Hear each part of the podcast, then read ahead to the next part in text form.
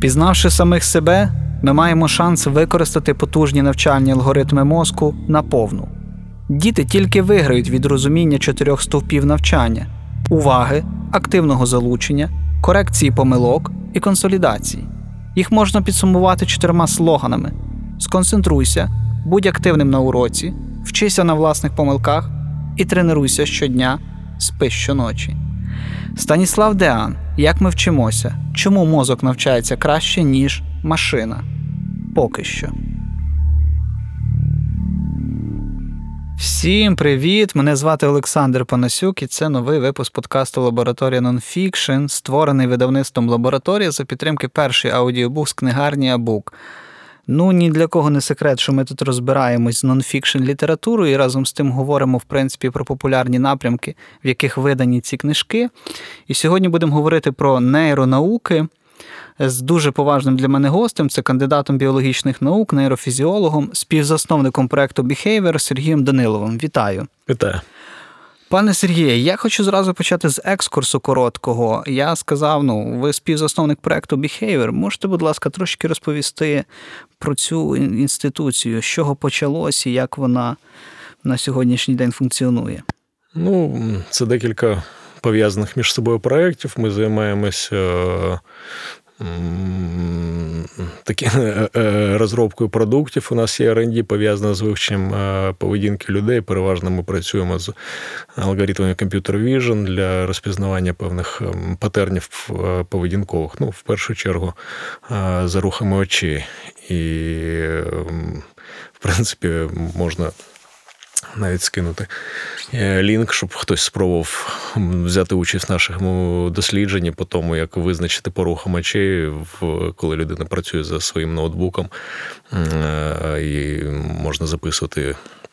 Рухи очей з звичайної веб-камери е, можна визначити, читає вона взагалі чи не читає, чи просто дивиться на екран. Власне, це одна з розробок, яку ми зараз захищаємо в такому е, одному з фреймворків е, європейської програми Horizon 2020, і як можна використовувати такі речі для удосконалення онлайн е, навчання в школах. ну, Особливо зараз в той ситуації, коли ковід це має певний сенс. Це один з напрямок.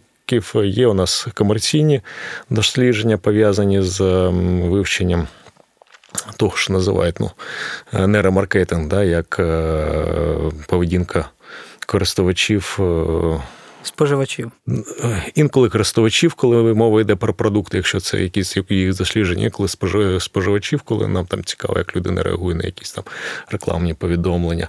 Це комерційна частина проєктів. Ну і, звичайно, у нас е, була велика частина науково-популярної роботи. Ну, Трошки зараз ми звернули в зв'язку з карантинними обмеженнями, але намагаємося або або віримо, що колись повернемося до цієї роботи і теж зможемо побудувати щось е, на кшталт невеличкого нейросайенс е, інститута. Е, приватного, да, де можна буде займатися от такими от проблемами вивчення поведінки, UX, дизайну і всього іншого. Скажіть, будь ласка, от власне, давайте повернемось до основи нейронауки. Якби банально Вікіпедія пояснює, що це просто сукупність, і про це трохи згодом більше. Але в мене питання полягає в тому, взагалі, яка її природа і звідки почалася вся історія з нейронауками? Яким чином за останні 20-30 років вони набули такої популярності і актуальності? Ну, наверно, розділення на якісь частинки, да, це взагалі такий класичний науковий процес. Чим більше ми кудись рухаємося, тим більше ми. Всі дисципліни розпадаються на більше, менше, менше, менше, да? Ну, тому що у нас з'являються нові інструменти, нові погляди, нові нові якісь симбіотичні напрямки, там, наприклад, біологія, фізика, да, утворюється біофізика чи щось таке. Але ну, за назвою зрозуміло, що нейробіологічний напрямок або все, що стосується нейрології, це будь-які науки, які можна об'єднати тим, що вони досліджують саме мозок е, на рівних, на абсолютно різних рівнях. Тому що є у нас там і соціобіологія, яку можна вважати теж частиною сучасної нейронауки, хоча ну, до неї є багато претензій, але вона історично була Угу. одним з напрямків, або етологія, яка вивчала поведінку людей, але з'ясу- е, поведінку тварин з'ясувалося, що для пояснення багатьох дуже явищ вона виявилась більш корисною, ніж е, психологія того часу. Звичайно, до кожного, у кожної цієї парадигми є свій час. е, Зростання і, там найвищого розвитку, і потім потрошку вони відходять, тому що з'являються інші підходи, більш інколи більш глибокі, інколи більш просто інструментально обґрунтовані. Ну, це ж наука, да? тобто у нас є постійна от конкуренція ідей. І насправді, насправді, щоб зараз розбиратися в тому, що, те, що є мозок, як він працює, треба бути спеціалістом в різних напрямках і принаймні, принаймні щось е, чути про. Там щось на рівні соціологічних досліджень, щось на рівні е, психології, щось на рівні клітинної біології, молекулярної біології, тому що разом цю глибу по-іншому зрозуміти майже неможливо. А от якщо говорити власне про дослідження роботи мозку, от відверто скажу, там заходиш зараз в будь-яку книгарню, достатня кількість дійсно книг, саме які досліджують роботу мозку. От з чим пов'язана оця популяризація цієї теми? Де стався цей надлам і як так відбулося, що власне така тема складнюща і, очевидно, медична, біологічна стала раптом такою масовою, відкритою, більше того, цікавою? Ну, власне, це цікаве запитання. Я не скажу, що я мож- можливо, я не знаю відповіді на всі ну, на, на, на всі аспекти, тому що аспектів дуже багато. Ну, най, найпростіше пояснення, то що в принципі нейробіологія, яка досліджує е, нас як. е, не просто як е, механізм якийсь, да, хоча інколи є механістичні якісь пояснення, але е, пояснює всю складність поведінки через абсолютно на різних рівнях. Вона поступово поступово отримує таку пояснювальну силу, яка стає більш. Більшою, ніж інші філософські підходи, але все одно ми шукаємо надо відповіді на ті ж самі запитання філософські, хто ми є, звідки ми взялись, е, чому ми поводимось так, а не інакше, і, і, і, і ти тисячі інших, але дуже простих, дуже, скажімо так, прикладних поведінкових запитань. Наприклад, є різниця між чоловіками і жінками, як ми навчаємося, і від чого там залежить щось від генетики чи від е, середовища, і таке інше, таке інше. Всі ці запитання вони мають е, практичну цінність для кожної пересічної людини. Тому, звичайно, це цікаво. Але чому нейробіологія саме за останні 20 років ну, такий інтерес е, набула? Ну, звичайно, є нейроскептики, які до цього критично ставляться. Ну, вони, мені здається, є скрізь. Це нормальна теж практика. Е, Ну, розумієте, інколи хайп це теж е, погано, да? тому що треба інколи зупинитися і зробити таку якусь ревізію того, що відбувається. І тому, в принципі, це, це, не, це не тільки що нормально, це дуже важливо. А, а що відбулося з нейробіологією? Ну, по-перше, це взагалі підхід, тому що е, розумієте, що відбувається з науковими статтями. От бу- буквально там е, пару днів тому читав статтю про те, що в середньому складність е, наукових статей ст- ст- стала така, що їх навіть спеціалісти перестають розуміти. І ви оцінювали там якийсь коефіцієнт. Е, е, складності текстів, і виявилось, що у багатьох сучасних наукових статей він став, він став вже негативний.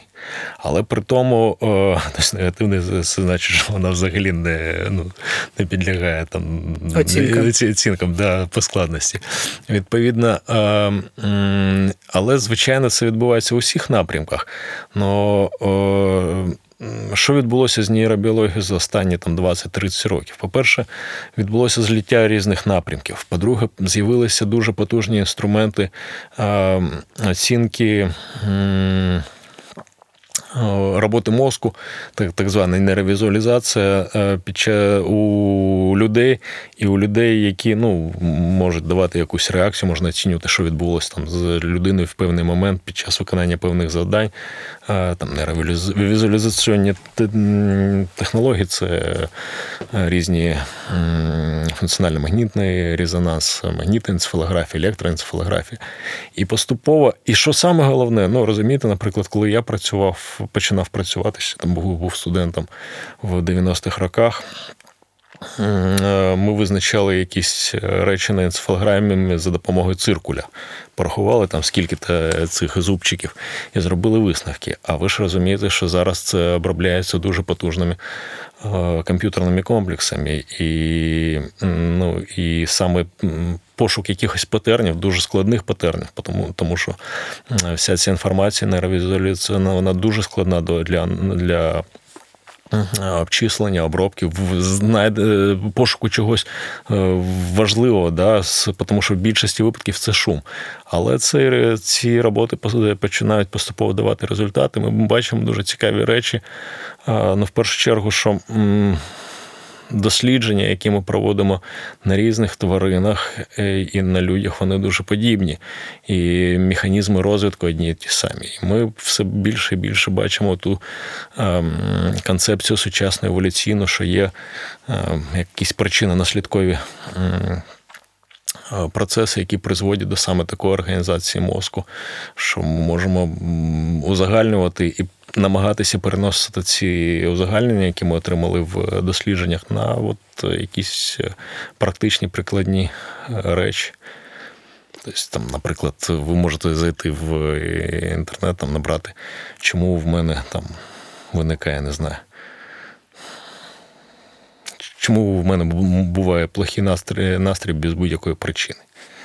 Ви щось там знайдете і знайдете пояснення, яке можна прив'язати там до якихось нейробіологічних теорій.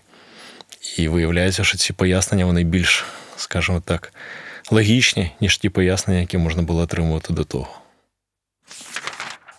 Повертаючись, ви говорили власне про моменти, то що наукові статті сьогодні стає читати насправді навіть науковцям складно. От, власне, коли я говорив про те, що потрапляючи в книгарню, бачиш дуже багато книжок про роботу мозку. От питання, де оця межа між академічністю і популярністю?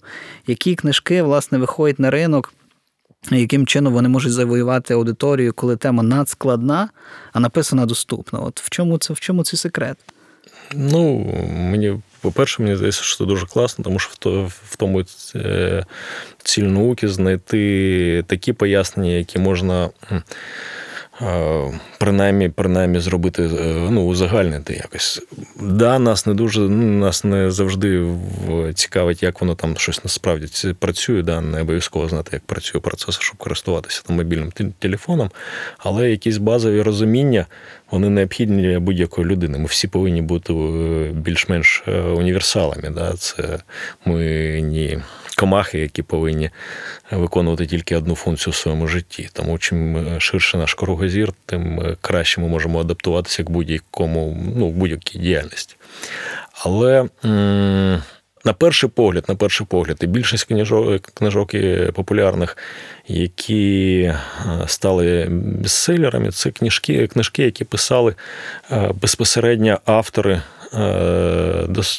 цих досліджень, або принаймні люди, які були, ну, на, скажімо так, на е, передові, е, які були, ну, скажімо так, на, передньому краї е, цих наукових досліджень. Звичайно, є класні винятки. Ну, наприклад, є такий е, журналіст Джон Лерера. У нього колись вийшла книжка, як ми приймаємо рішення, і він е, ну, класний е, автор, тому що він просто зібрав інформацію від кращих вчених, зміг її якось опрацювати і узагальнити, і, і не втративши сенсу ідеї, не втративши, е, скажімо так, певної е, доказовості, і при цьому вказавши, де є сумнівні моменти, тобто він зробив класичну цю наукову роботу. Що от ми бачимо, є е, набір е, робіт, які про щось кажуть. От є сумнівні моменти, ось є е, то, що точно працює. І, е, і, і зміг це написати такою дуже ну, простою розумною мовою. Тому, на перший погляд, найбільш цікаві роботи, які виходили за. І взагалі ця тенденція писати популярні книги, вона ж пішла в першу чергу з наукового, з наукового середовища. Мабуть, один з найперших. е, Ну, не один з найперших, а от люди, які стали відомими за такими роботами, це там, Джеймс Уотсон, це один з, мабуть, найперших психологів. Якщо про нашу радянську школу казати, книжки Лурі до сих пор ми е, е, зачитуються багато людей, хто цікавиться психологією, хоча нібито вже багато років пройшло, але вони абсолютно класні. Якщо ви читали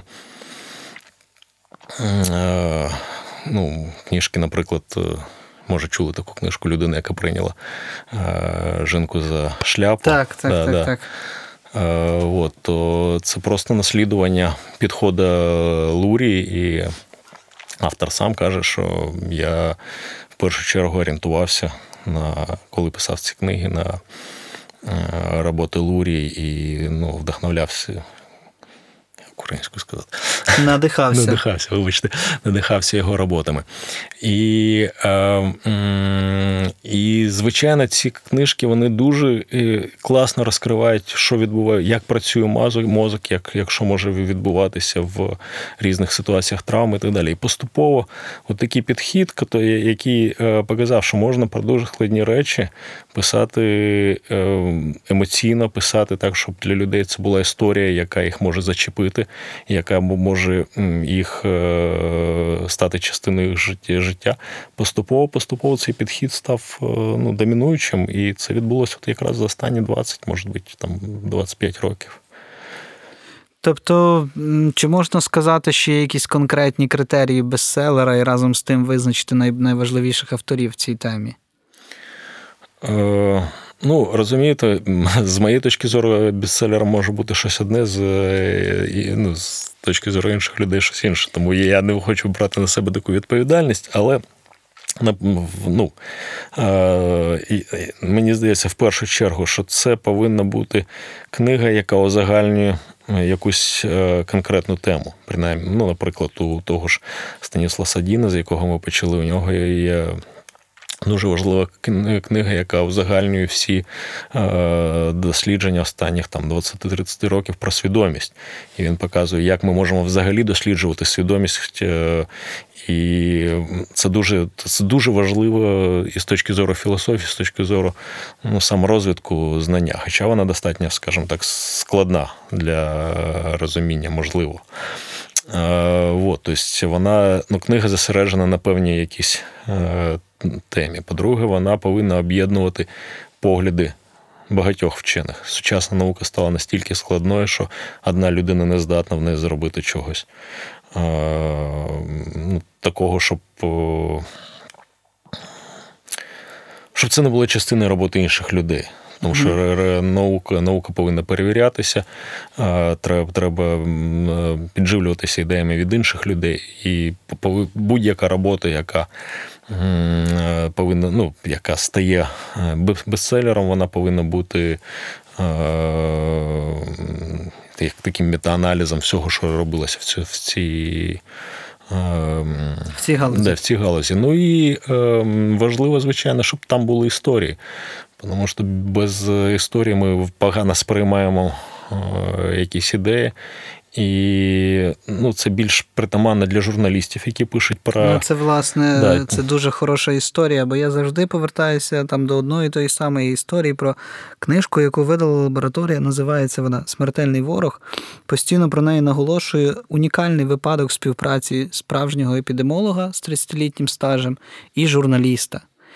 І цей просто симбіоз, ця співпраця змогла зробити дуже легку, доступну роботу, яка читається на одному диханні. Тому що, наприклад, беручи до уваги того самого Станіслава Деана, як ми вчимося книжку, я її прочитав, осилив. Перша половина мені давалася дуже важко, тому що я взагалі не володію термінологією про мозок. Як це все відбувається, там просто пропрацьована робота за останні 100 років. Проте, коли він зачепив педагогічну сторону, мені йшло як по маслу, тому що я маю педагогічну освіту. Для мене ці всі теми були дуже близькі і зрозумілі. Скажіть, будь ласка, я отак перебив і зразу перескочив на, інше, на, на, на іншу тематику.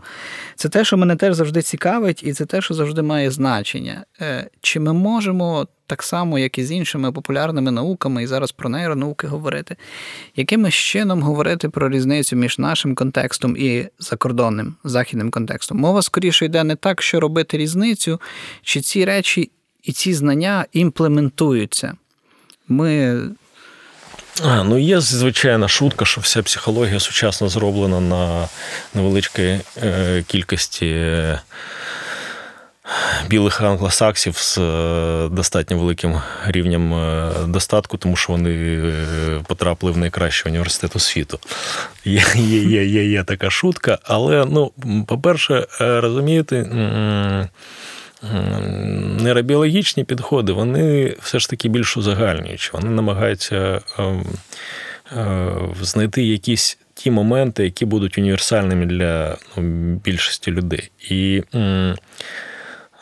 Звичайно, вони викликають суперечки. Вони, звичайно, викликають певний е, спротив. Подивіться, подивіться, як реагують, наприклад, на популярні роботи е, Роберта Сапольського, які намагаються якось узагальнити все, що відбувалось в. В поведінковій біології за останніх там 20-30, навіть більше, мабуть, за останніх 50 років.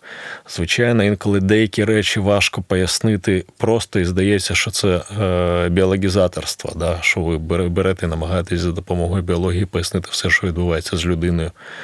Але, але ну, коли ми кажемо про вибірку, про е, якусь кількість велику людей, всі ці речі вони дуже багато разів пере, перевірялися, і відповідно вони дуже непогано якби, відновлюються і показуються на- нових дослідженнях. З одного боку, з іншого боку, взагалі психологічні ці дослідження, вони їх е, відновлюваність ну, не, не дуже висока. Справа в чому? Справа в тому, що контекст постійно має значення. І дуже важливо е, виняти якісь е, загальні речі і розуміти, як вони, як їх можна переносити на, ну, на ваш якийсь контекст, на вашу власну справу, наприклад, і так далі. Я буквально на днях. Читав дослідження, о, не дослідження, вибачте, інтерв'ю якогось мільярдера, забув, як його звуть, звичайно. І він сказав, що ми взагалі перестали людей відправляти е, в MBA, тому що ми зрозуміли, що ну, в, mm що ми зрозуміли, що чим вони там займаються? Вони розбирають бізнес-кейси. Але бізнес-кейси е, вони настільки контекст залежні, тобто вони настільки е, індивідуальні для кожного бізнесу, що якщо ви берете оцей бізнес-кейс і розібрали один, два, навіть сто, це взагалі інколи не дає вам достатньої статистичної е, інформації, щоб побудувати моделі, якою ви можете користуватися. І він каже: мені здається, ну, опять же, я не нападаю на MBA, в мене його нема, може, можливо, я, і він, і я, е, що про це згадав, не праві.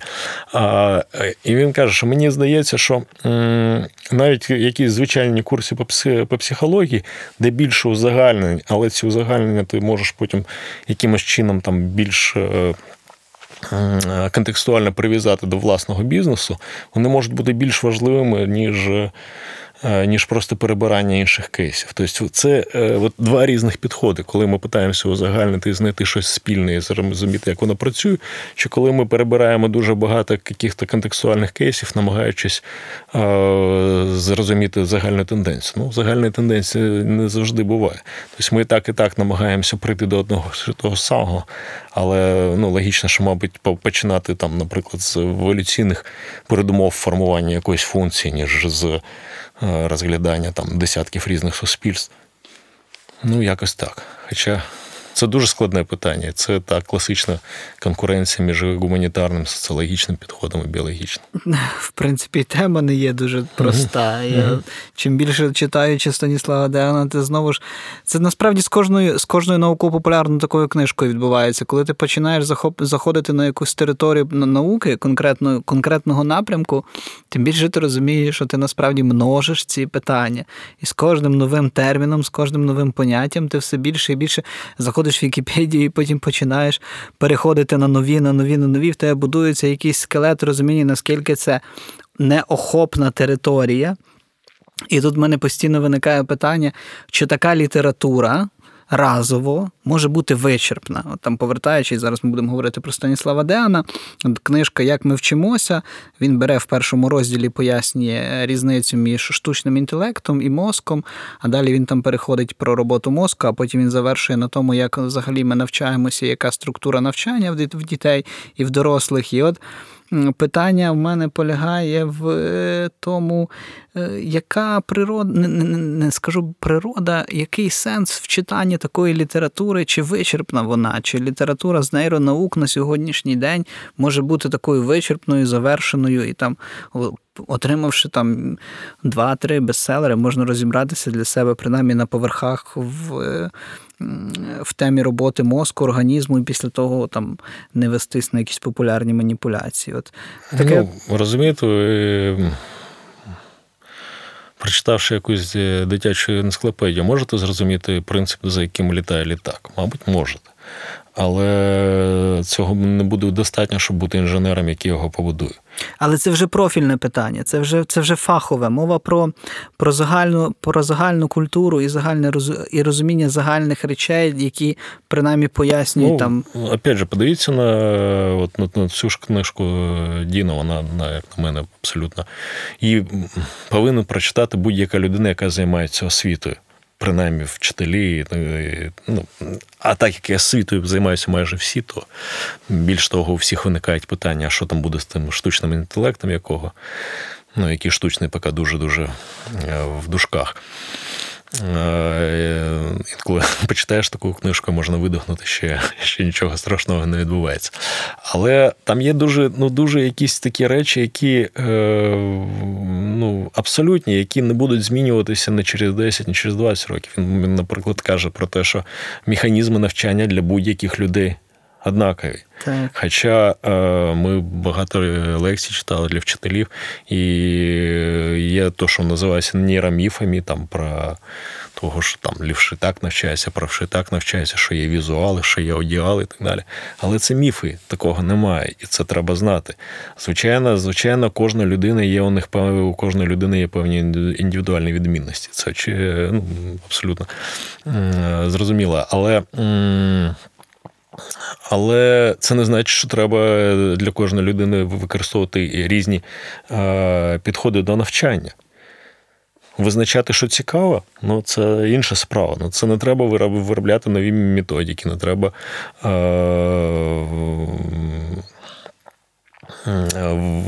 Думати, що для однієї людини одна методика буде працювати для іншої інша. Методика повинна бути одна. Матеріали повинні бути різні. Е, і, ну, Це просто, це дуже проста річ, нібито, але її дуже важко довести. І, ну, як на мене, наприклад, він з цим е, дуже добре. Справляється. Да, справляється. Знаєте, це як в як в науці, так і в суді найважче довести те, що здається простим. І е, коли у нас формується певний консенсус по якимось таким от, ну, важливим запитанням, як ми навчаємося, яка різниця між чоловіками і жінками. Ну, Тобто треба на це звертати увагу, не треба звертати на це увагу. А, Взагалі, як мозок працює. Тому що ну, мені е, здається, що цю книгу цікаво читати там інженерам, які займаються розробкою інструментів і архітектури нейронних мереж чи якихось розробки нових машин льорних моделей. Тому що е, більшості випадків ми розуміємо, що ті моделі, які ми використовуємо зараз в, в інженерії таких систем, вони були залучені і взяті з е, того, як ми дивилися, як е, це робиться в біології, але вони не зовсім не схожі. Як вони працюють зараз, це ну, не, скажімо, не дуже схоже на те, як працюють мозок.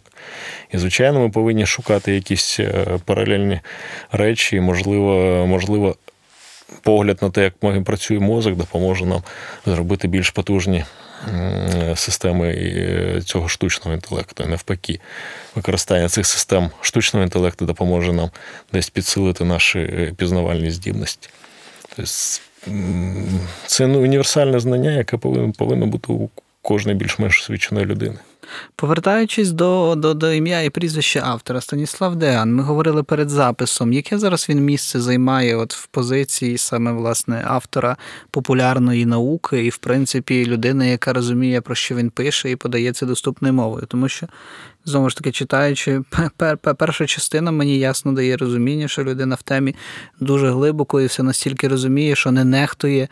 Е, Таким колосальним професійним, колосальною кількістю професійних термінів, з якими треба просто пробиратися як через ліс, насправді. Поза тим е, дає багато ясності в логіці викладу. От це я так розказав про нього. От що ви думаєте, як, як науковець, що, що, чим цей автор сьогодні? Ну, він е, займався, е, він займався різними механізмами вивчення свідомості, а свідомість така складна штука, і а щоб щось е, вивчати, нам треба е, вийняти якісь феномени, які дуже прості, які е, можуть е, багато разів відтворюватися в лабораторних умовах. Вони займалися, наприклад, е, вивченням такої штуки, як е, як це українською, миготіння уваги. Це дуже цікава штука, яка показує, наприклад, ну і чому нас можуть е, обманювати якісь там е, фокусники або навіть злодії, які можуть відволікаючи уваги, там щось там підкласти або. Е, е, або вийняти гроші так, що людина навіть не цього не замічає, не, не помітить. Це пов'язане якраз з цим явищем мерехтіння, мерехтінням уваги. Це коли ми на декілька сотень мілісекунд, інколи навіть на декілька секунд втрачаємо увагу до всього оточуючого, крім до ну, крім е, якоїсь, якоїсь ключової штуки, на яку ми звертаємо уваги. Ну, на нього дуже прості там досліди, які е, вони використовували. Наприклад, людина повинна дивитися на екран і натискати на. Е, На якому показується ряд цифр, але, е, наприклад, там 1, 2, 3, а через певний час там з'являлася якась літера. Як тільки людина бачила літеру, вона повинна була натиснути на е, Напевно, цифру. на- не на цифру, просто на якусь там на пробіл, наприклад, на клавіатурі. І виявляється, що коли е, і ці, а ці цифри і літери показувалися десь там з переривом 100 мілісекунд. От, наприклад, ми бачимо 1, 3, там 7, 8, нічого не робимо. Потім з'являється буква R.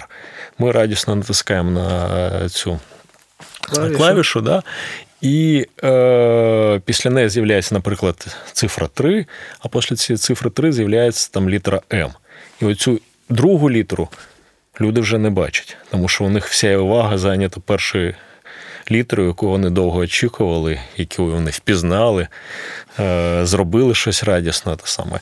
І вони, і вони не бачать от інші літери. Це от один з е, дослідів, які можна використовувати.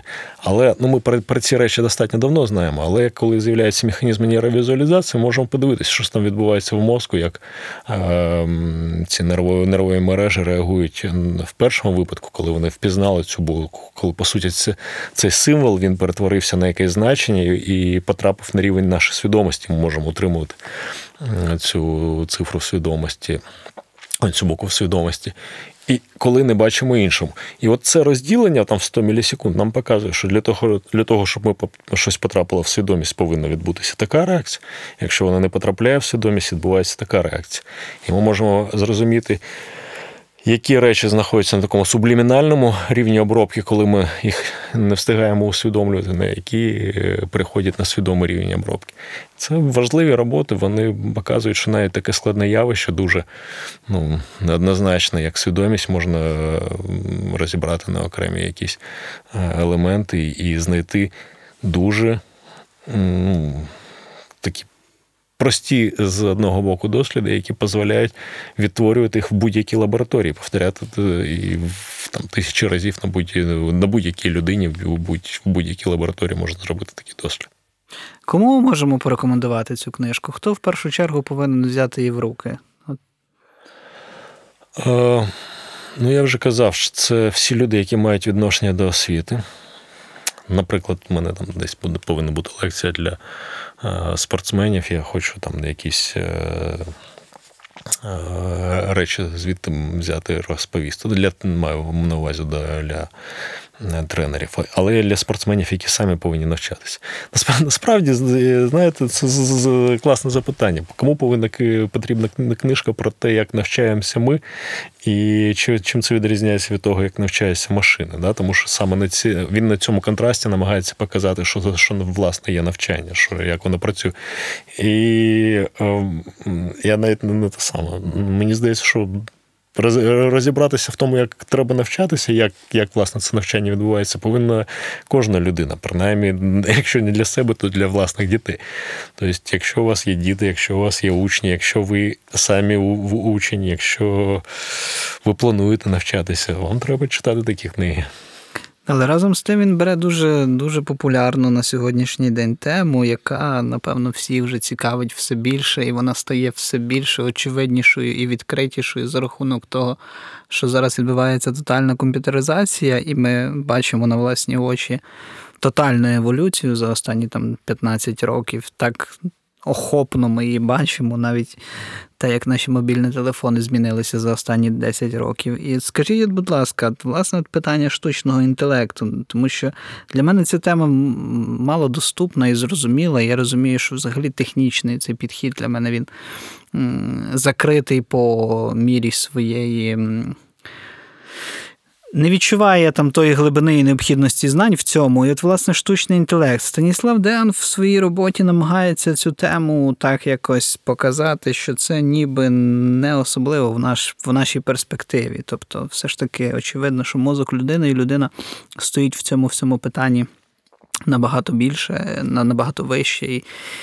Питання наступне: чи, чи можливий такий, ми трохи вийдемо за рамки якоїсь е, дискусії, це скоріше питання філософії, чи можливий, в принципі, штучний інтелект, і чи має взагалі це місце в якійсь такій глобальній перспективі?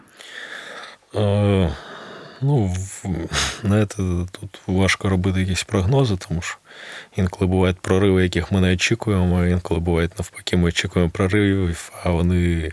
Ну, хто, хто думав, що до 20-х років 20, 21-го сторіччя ми не будемо ще на Марсі. Да? В 70-х роках ми всі були впевнені, що 10 років і все. Да, хто думав, що ми там досі не будемо мати термоядерного реактору, поки ще очікують років через 10, але але, але. А, звичайно, бувають і навпаки. Але м- насправді він трошки про інше каже. Він каже, що принципи, на яких працюють мозок і нервові мережі, це зовсім інші при- принципи. Нервові мережі, які зараз, ну, скоріше, треба назвати. Є, є такий підход, коли їх називають е, сильний і слабкий штучний інтелект. Тобто про цей слабкий штучний інтелект ми можемо, ми їм користуємося кожен день, він є просто е, абсолютно вже звичною частиною нашого життя. Тобто все, що там відбувається, якісь реком...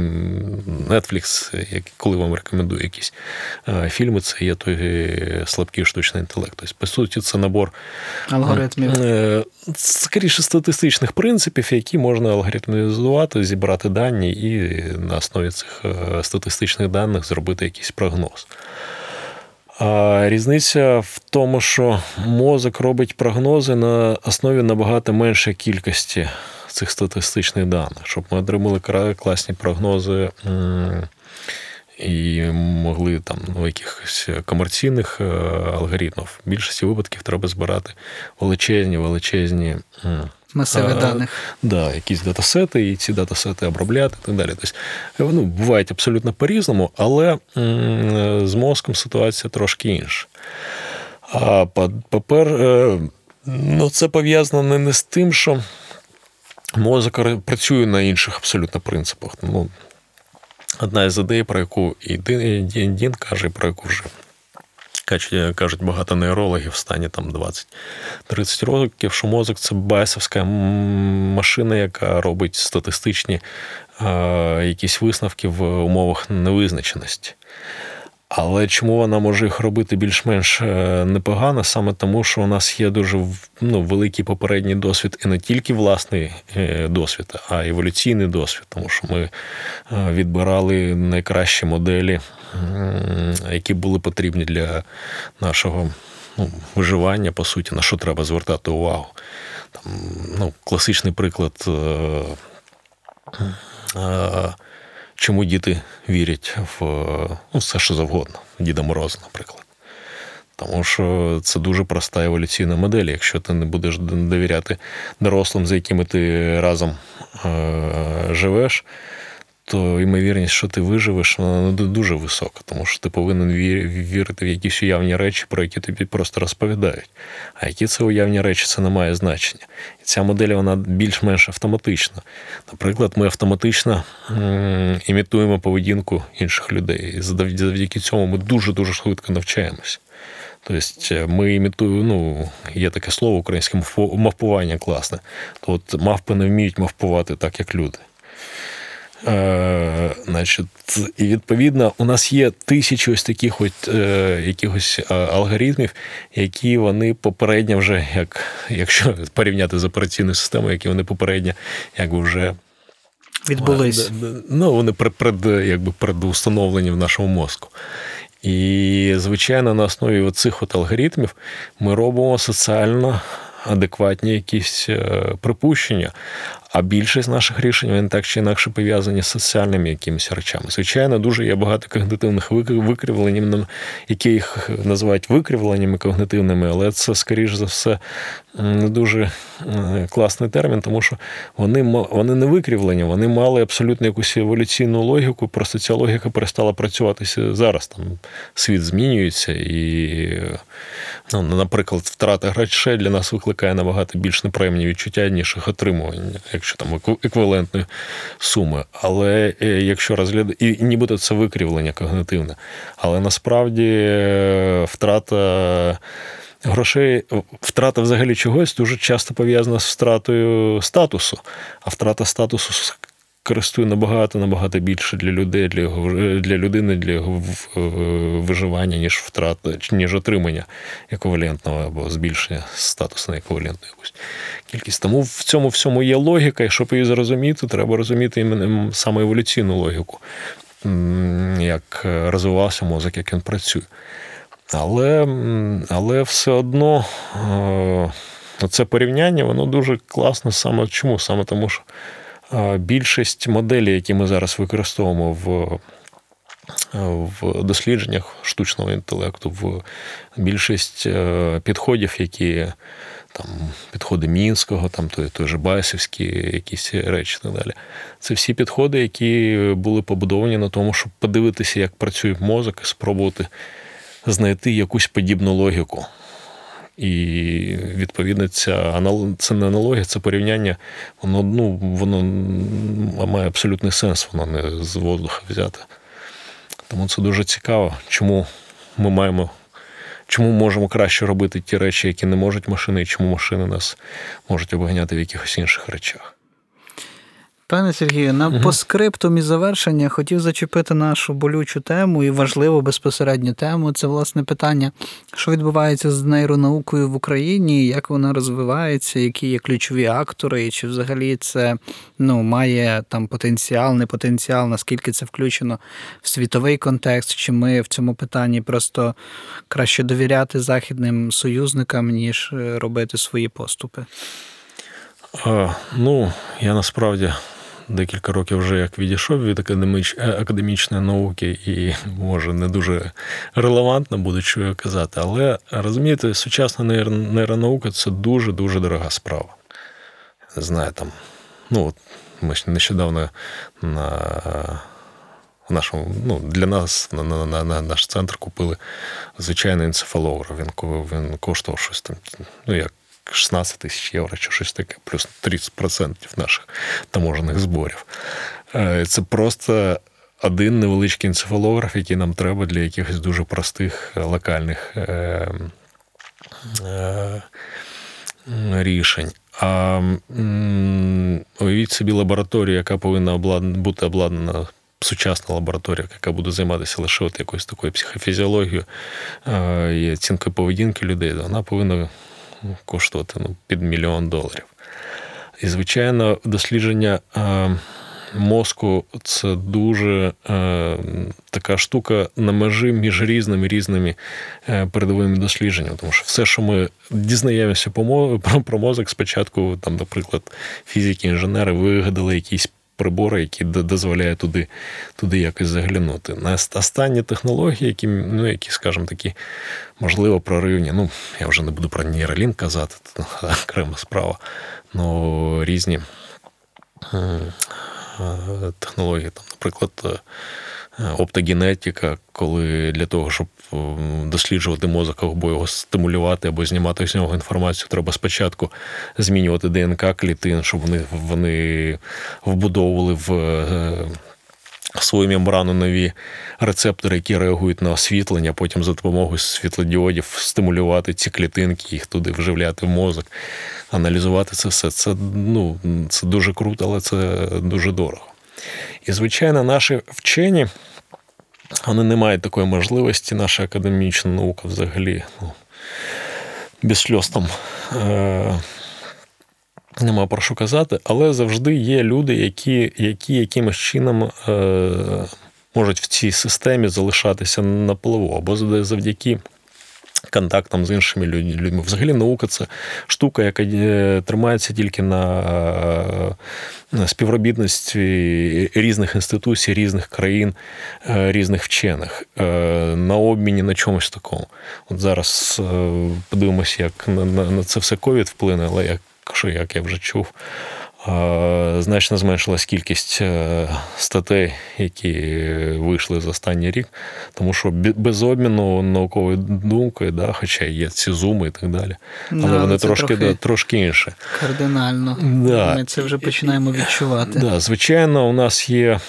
Ну, у нас є люди, які е, дають певний результат в інституті фізіології Богомольць. Опять же, е, в 70-х, навіть початку 80-х роках, це був один з найкращих інститутів в світі, який займався е, різними е, технологіями, пов'язаними там з. Е, стимуляція клітин, е, дослідженням е, там, струмів іонних в клітинах і багато чого іншого. І, і потенціал дуже може бути високий, аж науковий потенціал і, скажімо, наших людей ну, величезний. Але питання в тому, як відновити це, як зробити ну, українську науку частину, частиною світовою. Е, Мені здається, тільки за рахунок стимуляції от такого обміну. Ну, тому, що в, інш, в іншому, в, в усіх інших е, ситуаціях ми будемо просто наздоганяти, і наздогнати не зможемо, тому що ми просто фінансово не зможемо утримувати відповідний рівень наукових досліджень. Пане Сергію, я вам дуже дякую за е, таку ємку розмову на тему, яка, очевидно, не є такою доступною і простою. Нагадую, що це була лабораторія Nonfiction, і сьогодні у нас останній випуск нашого першого сезону. З вами був Олександр Панасюк. Я вам дуже дякую за всі лайки, за всі подяки, за всю критику. Ми разом ставали кращими і кажу вам на все добре, і як завжди, читайте добру літературу.